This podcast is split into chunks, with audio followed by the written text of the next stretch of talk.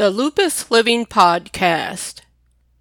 Today's episode Nutrition during a lupus flare.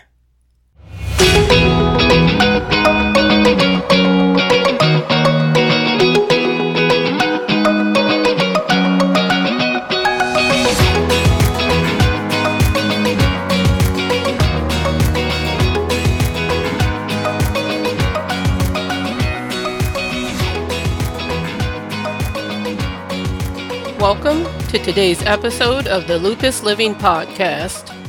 This is Gwen Alexander, your host. This is a podcast to encourage you if you're living with lupus.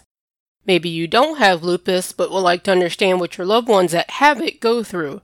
Whatever the reason for you tuning in today, I say welcome and thank you for taking time out of your busy day to listen. If you would like some extra encouragement, there is a Facebook page you can follow if you go to facebook.com backslash lupus living podcast, or you can do a search in the search bar for lupus living podcast, and then you can click the like button to see the most recent post in your Facebook feed. I had my most recent flare up with my lupus about two weeks ago. And during that flare up, I had more of a fever than I've had in the last few times. But my fever wasn't consistent though.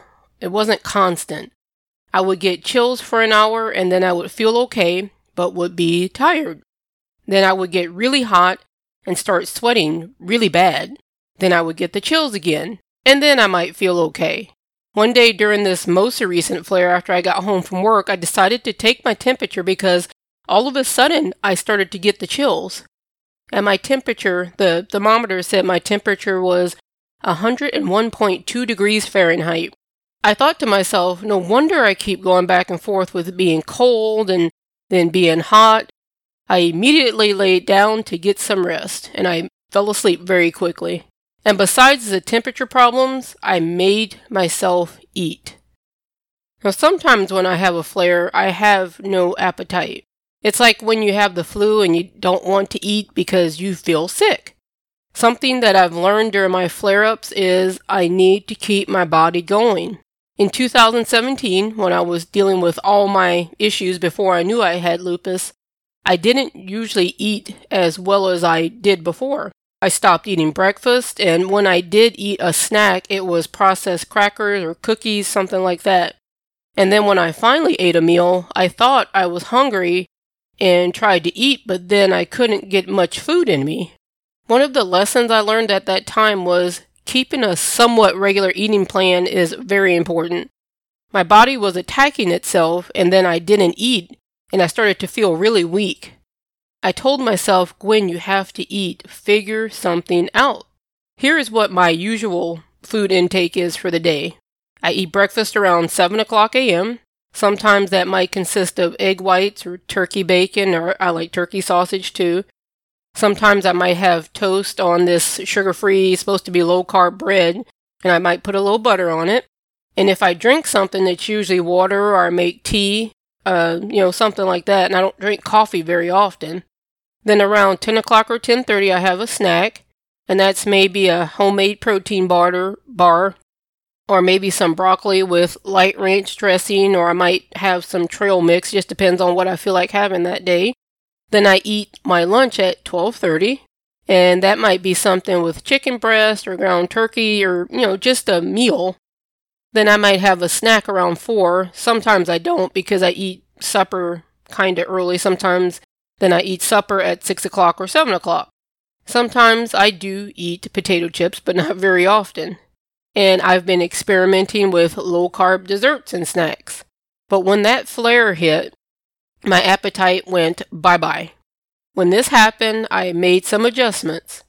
I didn't have some didn't have my same type of breakfast at seven o'clock, but what I did is I waited until nine o'clock, and that breakfast consisted of like about a cup of chicken noodle soup, but it's the one in the can, so it really didn't have a lot of noodles in it. Then I ate my lunch at 12:30, which was just a sandwich and maybe a few potato chips. And then the next meal was at 6:30 and that was a cup of a vegetable, about 5 to 6 ounces of some type of meat and then some type of I don't know, dessert, light dessert maybe. And it seemed to help that I continued to eat just even if it wasn't my usual schedule, but tried to eat something. And by day five of my flare, I noticed my appetite was slowly returning. Now, part of that could have been because my flares run about five to six days, but I think because during that time I kept a regular eating schedule, it just helped me where I wasn't dealing with being weak because I wasn't nourishing my body. And one of the reasons I knew my appetite was slowly returning was at seven o'clock in the morning now, I would wanted to eat my regular breakfast. And you know, something else I noticed during this flare was my food tasted different. There were certain food items that I love, and when I flare, they just taste different, and I don't want them during that time. Do you ever experience this? Have any of you ever uh, had this happen? Anyway, eating on a regular schedule as best as possible seemed to help me make it through this flare. This isn't a scientific study.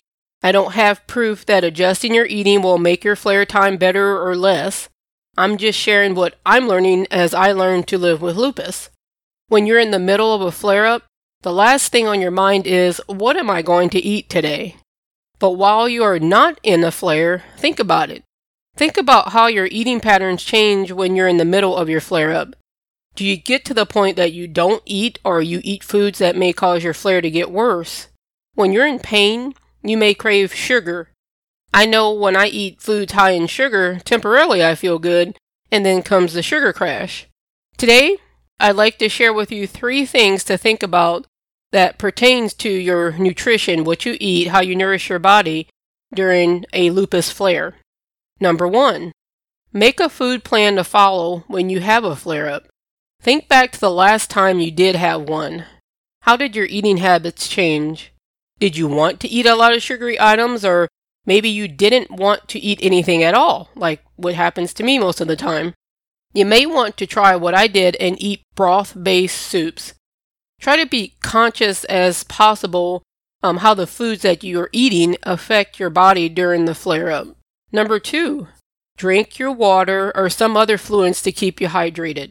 I have noticed I also stopped drinking my water like I usually do when I am in the middle of a flare up. And this last time, the first thing I would do in the morning was drink water, but I would prefer water that was at room temperature. It seemed like the cold water would make me cold, and that wasn't good during those times since my temperature was fluctuating from normal to it would go pretty high. I've never had this before, but Pedialyte might be an option for you to try when you have a flare.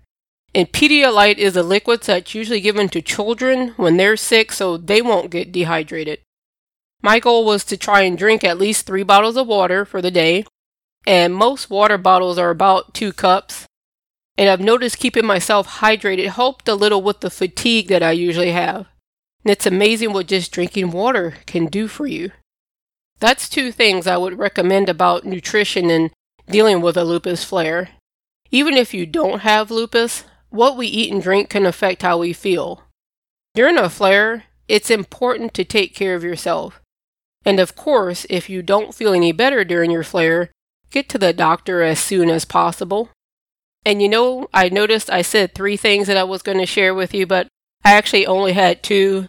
So those two points are what I had to share with you today about nutrition and making it through a flare. So number one was make a food plan to follow when you have a flare, a plan for that time. And then number two, drink your water or some other fluids to keep you hydrated during that time. I hope today's episode was a help to you. I like to hear how you deal with flare ups and nutrition. You can email me, Gwen at thegwenalexander.com, or you can contact me through my website, thegwenalexander.com, and click the contact button and send me a message that way. You can also send a message through the Lupus Living fa- Facebook page. You just go to the Facebook page and click the message button, and you can send a message that way also. And today's quote that I'd like to leave you with is from I think it's Shane, Shane Cooper. I think I'm pronouncing the name the right way. And uh, she is a health and wellness coach. And that quote is Every time you eat, it's an opportunity to nourish your body. The information on the Lupus Living podcast is for informational purposes only. You should consult with your doctor or medical professional before making any changes in your health and wellness routine.